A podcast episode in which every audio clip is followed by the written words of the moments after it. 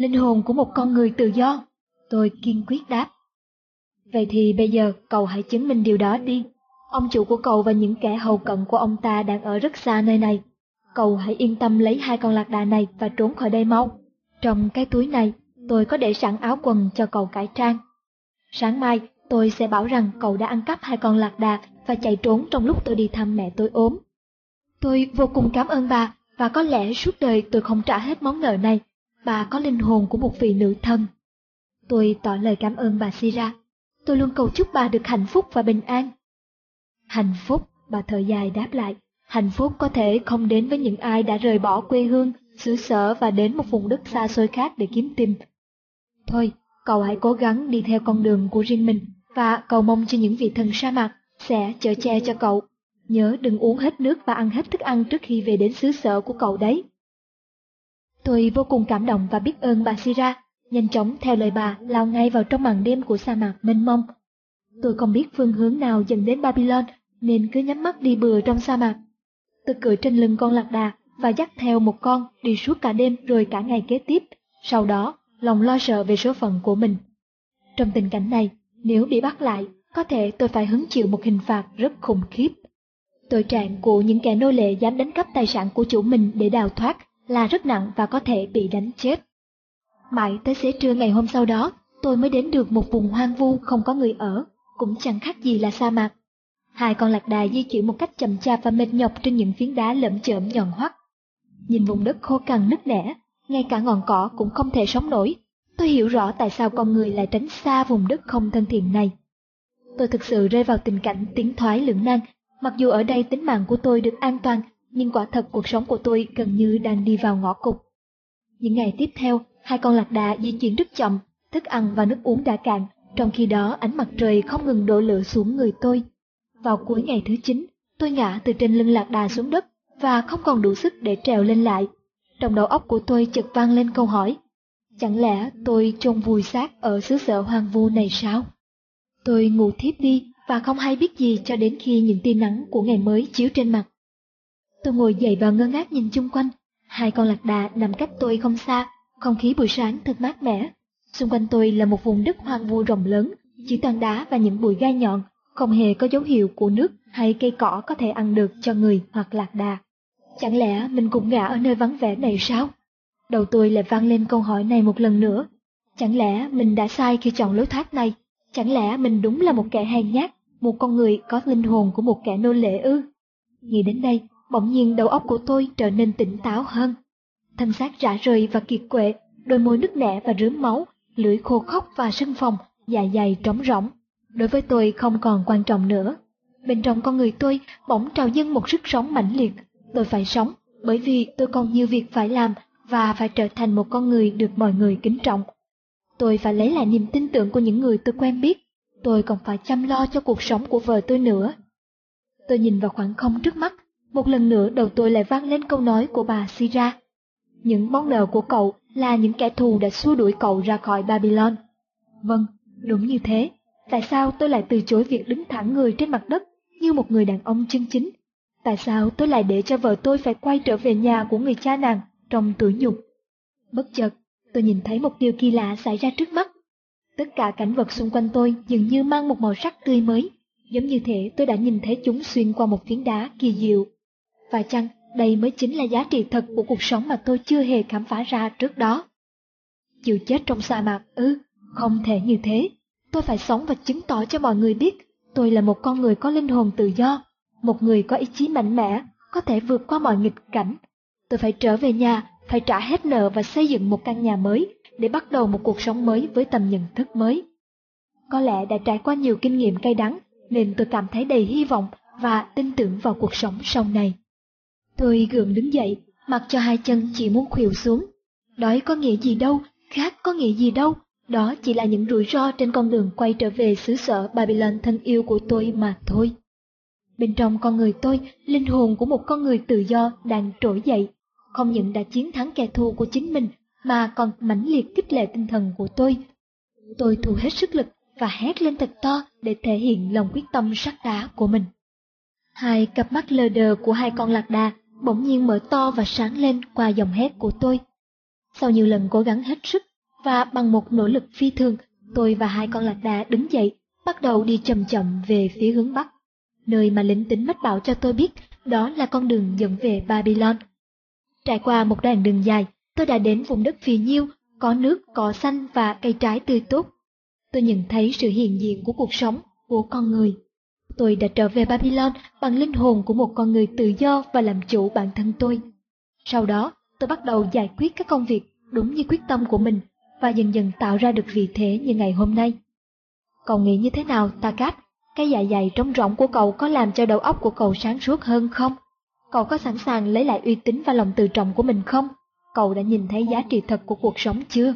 Cậu có ước mong trả hết các món nợ của mình và trở thành một con người đáng kính ở Babylon không? Đôi mắt của Takat bỗng nhiên đỏ hoe, anh đứng phát dậy và nói. Cảm ơn ông đã chỉ cho tôi một con đường mới, tôi đã cảm thấy linh hồn tự do trỗi dậy trong tâm hồn mình. Trở về Babylon với tình cảnh nợ nần chồng chất như thế, ông đã xoay sở như thế nào hỡi ngày Dabaser đáng kính? Một thực khách hỏi. Trước hết, tôi viếng thăm những người chủ nợ và yêu cầu họ hãy rộng lượng cho tôi thêm thời gian để tôi kiếm tiền trả nợ. Phần lớn mọi người đều vui vẻ chấp nhận, thậm chí họ còn sẵn lòng giúp đỡ tôi, nhưng cũng có một số người trách cứ tôi. Trong đó có một người đã giúp đỡ tôi rất nhiệt tình, đó là Mason người cho vay vàng ở vương quốc của chúng ta. Biết được tôi đã từng chăn dắt lạc đà ở Syria, nên ông ấy giới thiệu tôi đến làm việc cho ông Nebater, người buôn lạc đà đáng kính mà chắc hẳn quý vị ở đây đều biết. Được làm việc cho ông ấy, sự hiểu biết về lạc đà của tôi đã phát huy rất tốt. Dần dần, tôi đã thanh toán xong tất cả các món nợ và có thể ngẩng cao đầu, tự tin lấy lại uy tín của mình như ngày hôm nay.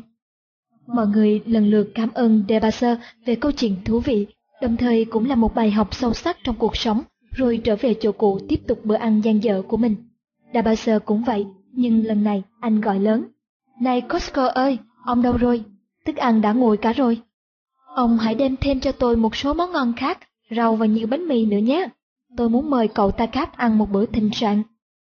Lòng vô cùng biết ơn Dabasa, Takat thấm thí một điều. Một khi đã có ý chí sắt đá, thì con người sẽ dễ dàng tìm ra được một con đường để tiến lên phía trước. Người may mắn nhất ở Babylon Sarunada, ông hoàng thương lái, đang ngồi ai vệ trên lưng con lạc đà dẫn đầu đoàn lữ hành trở về Babylon sau một chuyến buôn dài ngày. Ông là người rất thích những bộ quần áo sang trọng, quý phái, được may từ các loại vải tốt nhất. Ông cũng rất thích cưỡi những con ngựa đẹp, khỏe mạnh thuần chủng Ả Rập. Ông Sarunada đã khá cao tuổi, nhưng vẫn tỏ ra tinh nhạy và luôn vui vẻ, hòa nhã với mọi người. Nhưng nhìn vào ông lúc này, những người thân cận đều cảm nhận được ông đang có nỗi lo lắng nào đó ở trong lòng. Cuộc hành trình từ Damascus thật dài ngày với rất nhiều gian truân trong sa mạc đã không làm ông băn khoăn. Những bộ lạc dữ tợn người Ả Rập rình rập cướp bóc các đoàn lữ hành giàu có cũng chẳng làm ông sợ, bởi ông đã có một đoàn kỵ binh đông đảo hộ tống. Chỉ đối với chàng trai trẻ tuổi đang đi sát cạnh mà ông đã đưa về từ Damascus là làm cho ông phải lo nghĩ. Anh ta chính là Handagula, cháu của một đối tác làm ăn của ông, có tên là Arad Gula và cũng là người mà ông mang ơn suốt đời. Giờ đây, ông muốn đền đáp lại một phần công ơn của Arad Gula bằng cách dạy dỗ Hadan Gula nên người và trở thành một thương gia giỏi. Nhưng có lẽ công việc mà ông dự định thực hiện sẽ gặp rất nhiều khó khăn. Nhìn cách ăn mặc diêm dúa và những trang sức rườm rà trên người Hadan, Sarunada thầm nghĩ. Nét mặt rắn rỏi của cậu ta không khác gì ông Arad Kula ngày trước. Nhưng quan trọng là ý chí, sự kiên nhẫn chịu khó của một thương gia dường như không hề có trong con người của anh ta. Dạy anh ta làm việc đã khó, nhưng làm thế nào để uống nắng tư tưởng, điều chỉnh những thói quen ăn chơi, tiêu xài phung phí của anh ta thì lại càng khó hơn. Mình phải làm sao để giúp cậu ta khôi phục sự nghiệp kinh doanh của gia đình, vốn đã bị cha của cậu ta làm cho suy sụp. Bỗng nhiên, Hadangula lên tiếng cắt ngang dòng suy nghĩ của ông Sharu. Tại sao ông luôn phải làm việc cực nhọc, gian khổ cùng với đoàn lữ hành như thế? Có bao giờ ông dành thời gian để tận hưởng những thú vui của cuộc sống không? Sharu Nada mỉm cười không trả lời mà hỏi ngược lại Handagula. Hưởng thụ cuộc sống ư, cháu sẽ tận hưởng cuộc sống như thế nào nếu cháu ở vào địa vị của ta? Nếu cháu giàu có như ông, cháu sẽ sống theo cách của một ông hoàng. Cháu sẽ không bao giờ cưỡi lạc đà băng qua sa mạc nóng bỏng và làm việc gian khổ cực nhọc. Cháu sẽ thoải mái tiêu xài những đồng tiền của mình. Cháu sẽ mặc những bộ áo quần sang trọng và đeo những trang sức quý báu nhất. đó chính là một cuộc sống đáng sống, một cuộc sống mà cháu hằng mơ ước. Ông Sarunada bật cười rồi buộc miệng nói, ông nội của cháu không bao giờ làm như vậy, thật sự cháu không muốn làm việc một chút nào sao? Việc làm chỉ dành cho những kẻ nô lệ thôi. Handagula đáp không cần nghĩ ngợi. Câu nói của chàng trai trẻ càng khiến ông Saru thấy rõ những lo lắng của mình là hoàn toàn có cơ sở. Ông trầm tư suy nghĩ, mặc cho con lạc đà sải bước xuống bờ dốc thoai thoải. Xuống đến cuối dốc, ông dừng con vật lại và chỉ tay về phía trước. Xem kìa, đằng kia là thung lũng, hãy nhìn ra xa một chút, cháu sẽ nhìn thấy lờ mờ những bức tường thành của Babylon. Một chấm trắng nho nhỏ nổi bật kia là ngôi tháp của đền chuông đấy. Nếu tinh mắt, cháu có thể nhìn thấy làn khói bốc lên từ ngọn lửa vĩnh cửu ở trên đỉnh nóc của nó. Babylon đấy thật sao ông? Đã từ lâu rồi cháu luôn ao ước được nhìn thấy vương quốc giàu có này. Babylon là nơi mà ông nội cháu ngày xưa đã bắt đầu sự nghiệp. Ước gì ông nội còn sống. Nếu còn thì chúng cháu sẽ không phải gặp cảnh khổ cực như ngày hôm nay. Tại sao cháu lại ước ông nội cháu còn sống khi ông ấy đã hoàn thành trách nhiệm của mình trên cõi đời này? Cháu và cha cháu vẫn có thể làm tốt công việc của ông nội cháu mà. Thằng ôi, cháu và cha cháu không có tài làm ra vàng như ông nội của cháu. Và vì vậy mà đã làm tiêu tán hết gia sản của ông nội cháu để lại. Sarunada không đáp mà điều khiển con lạc đà tiếp tục hướng đến thung lũng. Phía sau lưng ông, đoàn lữ hành lại tiến bước một cách chậm chạp trong đám bụi đỏ mịt mù. Một lúc sau, họ đã đi qua những trang trại của nông dân Babylon. Ông Sarunada bỗng chú ý đến ba ông lão đang cày ruộng bên vệ đường. Một cảnh tượng thật quen thuộc và cũng thật buồn cười. Một ông lão cầm cán cày, nhưng bàn tay của ông ấy đang run rẩy nên cái cày cũng lắc lư theo. Hai con người còn lại đang hì hục điều khiển hai con bò, nhưng có vẻ những trần roi không thấm thía gì với lớp da dày của chúng, nên mấy con bò vẫn không nhúc nhích được bao nhiêu. Sau một lúc, cả ba ông đều dừng lại và thở dốc. Cách đây 40 năm, Sarunada đã từng ganh tị với những con người này ông ước gì mình được thay thế chỗ của họ. Nhưng sau 40 năm, địa vị của ông và họ thật khác hẳn. Ba người này vẫn cầm cùi và lam lũ trên mảnh đất của chính họ. Còn ông, ông hãnh diện quay đầu nhìn lại đoàn lữ hành, những con lạc đà và những con lừa to khỏe đang chở đầy hàng hóa trở về Babylon. Tất cả số tài sản này là của ông, và nó chỉ là một phần nhỏ trong số gia sản hiện ông có được. Ông chỉ tay về phía ba ông lão đang cày ruộng và nói với Handan Gula Họ vẫn cày trên cánh đồng này suốt 40 năm qua. Vậy sao? Hadan Gula ngạc nhiên. Tại sao ông cho rằng họ chính là những con người của 40 năm về trước mà không phải là người khác? Ta đã từng biết họ cách đây 40 năm. Sarunada đáp lại. Những hình ảnh của quá khứ bỗng hiện lên trong tâm trí của Sarunada. Quá khứ của ông là những chuỗi ngày làm lụng vất vả và khổ cực. Nhưng cũng nhờ đó mà ông đã học được nhiều bài học quý giá để có được những thành quả như ngày hôm nay.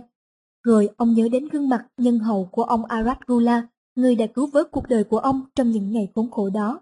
Đến đây, sự do dự trong ông khi nhận lấy trách nhiệm rèn luyện Hadan Gula bỗng biến mất. Ông quyết tâm giúp đỡ Hadan Gula, nhưng lại không biết làm thế nào để khiến chàng trai lười lao động và quen tiêu hoang này tâm phục. Ông thừa khả năng giúp cho những người quyết tâm làm việc siêng năng, tự lập và có ý chí tiến thủ trở nên giàu có. Nhưng đối với chàng trai này, Muốn tác động để làm thay đổi cách suy nghĩ của anh ta đã là một điều hết sức khó khăn. Bỗng một kế hoạch vụt hiện ra trong suy nghĩ của ông. Nhưng vốn là người thần trọng, ông cần cân nhắc, xem xét mọi khả năng có thể xảy ra trước khi thực hiện nó. Trong một xã hội vốn xem trọng nguồn gốc danh giá và uy tín con người, nếu ông thổ lộ những bí mật của thân thế của ông và ông Aratgula cho chàng trai này nghe, thì sự thể sẽ thế nào? Có xảy ra điều gì tồi tệ không? Nhưng nếu ông không đặt niềm tin ở Halangula, thì ngược lại, có lẽ ông cũng không bao giờ có được sự tin tưởng của cậu ta và ông sẽ không bao giờ cải huấn anh chàng này được. Suy nghĩ một lúc, ông quyết định vượt qua sự e ngại và cất giọng nhẹ nhàng.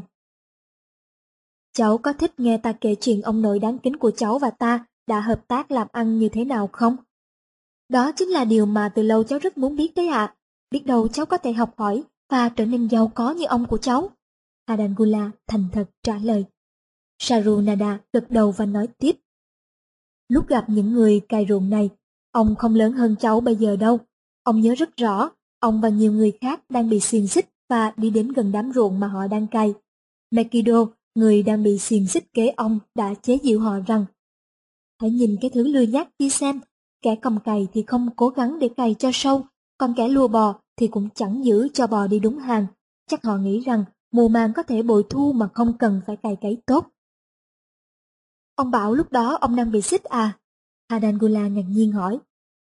Ừ, mọi người bị trồng vào cổ những khoen đồng rất to và dưới chân bị xích lại với nhau bằng một sợi dây xích dài nặng trịch.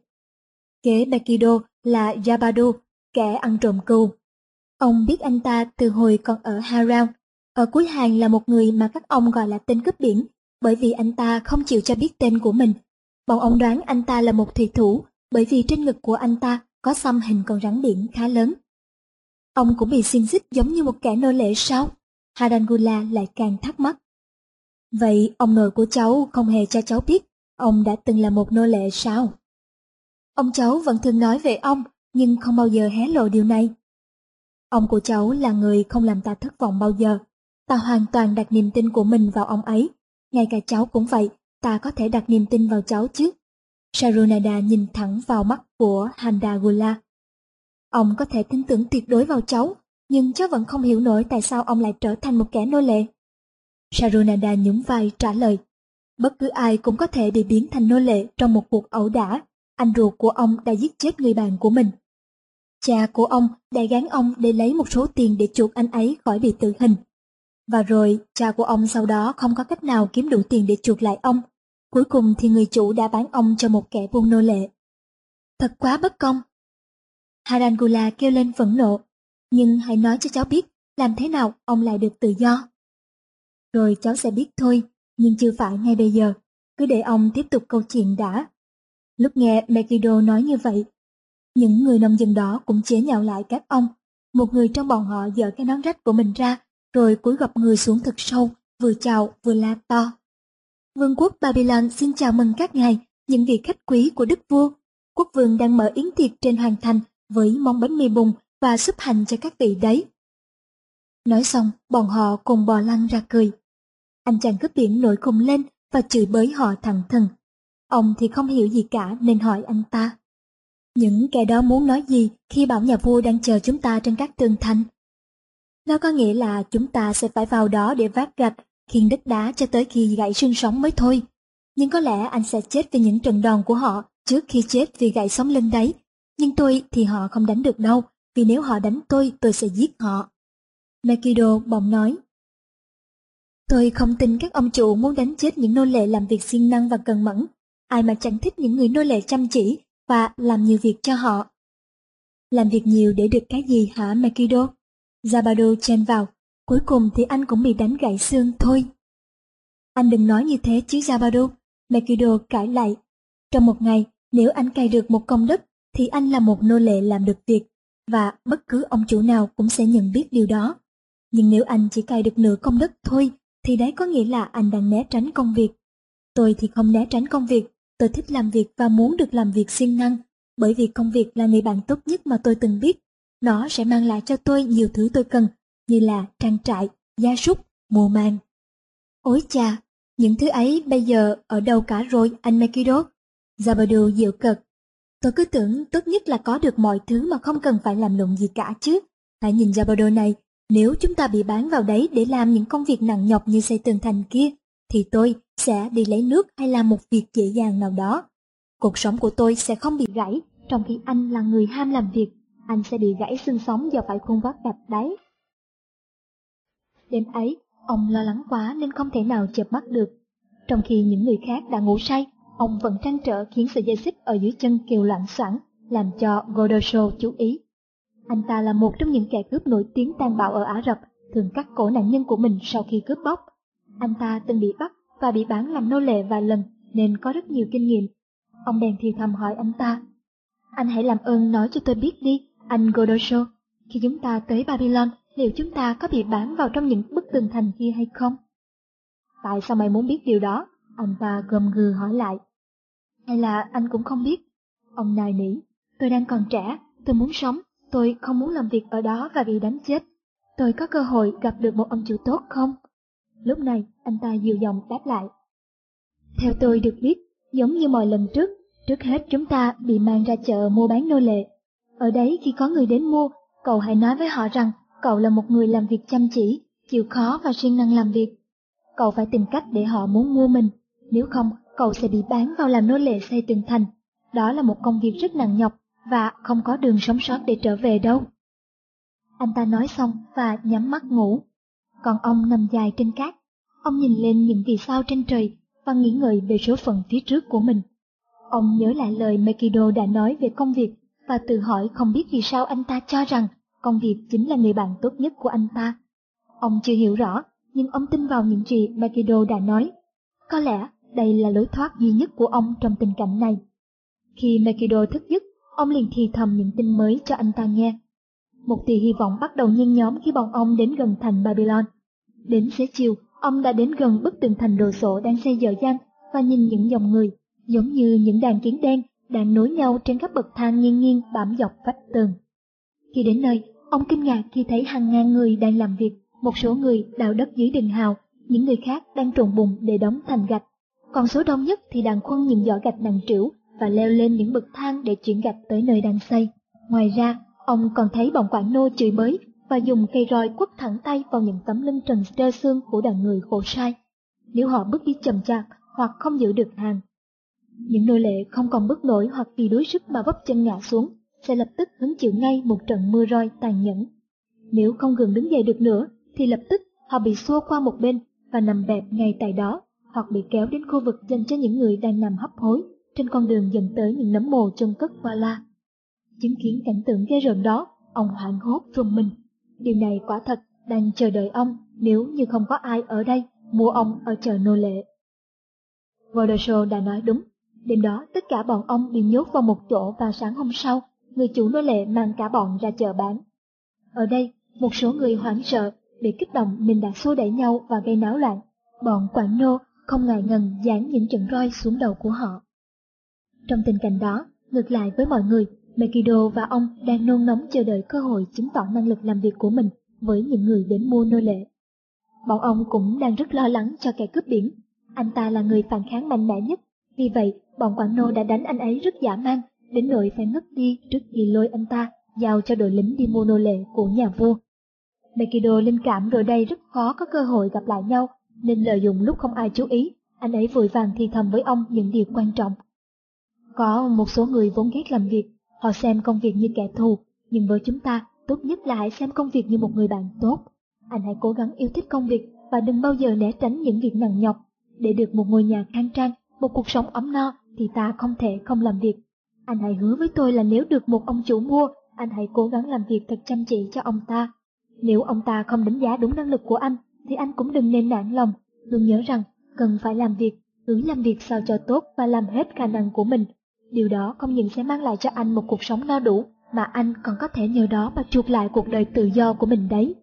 Mekido ngừng nói khi nhìn thấy một người đàn ông phạm vỡ, đến hỏi có người nào biết làm việc đồng án không.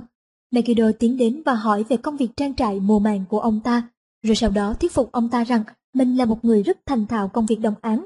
Sau cuộc thương lượng ráo riết, người đàn ông đó đã bỏ ra một túi tiền nặng trịch để mua Megiddo. Rất nhanh sau đó, Megiddo đi theo và mất hút cùng với ông chủ mới của mình. Một số người khác cũng đã được bán đi trong buổi sáng hôm đó. Vào buổi trưa, Vodosho tiết lộ với ông người buôn nô lệ đó không lưu lại ở đây quá hai đêm. Có thể vào cuối buổi chiều, số nô lệ còn lại sẽ bị bán cho người mua nô lệ của nhà vua. Nghe vậy, ông thật sự rất thất vọng. Đúng lúc đó, một người đàn ông khá mập mạp thả bộ đến và cất tiếng hỏi có ai đã từng làm thợ làm bánh mì không. Ông liền bước tới gần ông ta và nói, tại sao một người thợ làm bánh mì kỳ cựu như ông lại cần một người thợ làm bánh khác? Ông vẫn có thể dạy cho một người nào đó như tôi chẳng hạn cách làm bánh mà. Hãy nhìn vào tôi này, tôi còn trẻ tuổi, khỏe mạnh và lại ham thích làm việc. Hãy cho tôi một cơ hội để làm hết sức mình và mang lại nhiều tiền bạc cho ông. Ông ấy có ấn tượng ngay với thái độ đầy thiền chí của ông và bắt đầu thương lượng với người buôn nô lệ. Gã ấy vốn không hề chú ý tới ông từ khi mang ông tới đây, nhưng bây giờ thì hoanh hoang, khoác loát, nói về những khả năng, sức lực và tài cán của ông để đòi tiền cao hơn. Ông cảm thấy mình giống như một con bò trong cuộc thương lượng đó. Cuối cùng cuộc thương lượng cũng kết thúc, ông ra đi cùng với người chủ mới của mình và tự an ủi rằng dù sao mình cũng đã gặp may. Chỗ ở mới của ông khá tốt, ông Nananat, chủ mới của ông đã dạy cho ông cách giả lúa mì trong cối đá, rồi đến cách đốt lửa trong lò và cách nghiền hạt mè cho thật nhỏ để làm bánh mật ong. Ông được cho ngủ trong kho cất giữ ngũ cốc. Bà Swati, người nô lệ làm quản gia của ông Nananat, luôn cho ông ăn uống đầy đủ vì ông vẫn thường giúp bà ấy làm những công việc nặng nhọc. Đây chính là cơ hội mà ông từng mong muốn để làm việc chăm chỉ và để tỏ ra xứng đáng với ông chủ của mình. Ông hy vọng công việc sẽ giúp ông có điều kiện chuộc lại sự tự do của mình trong tương lai.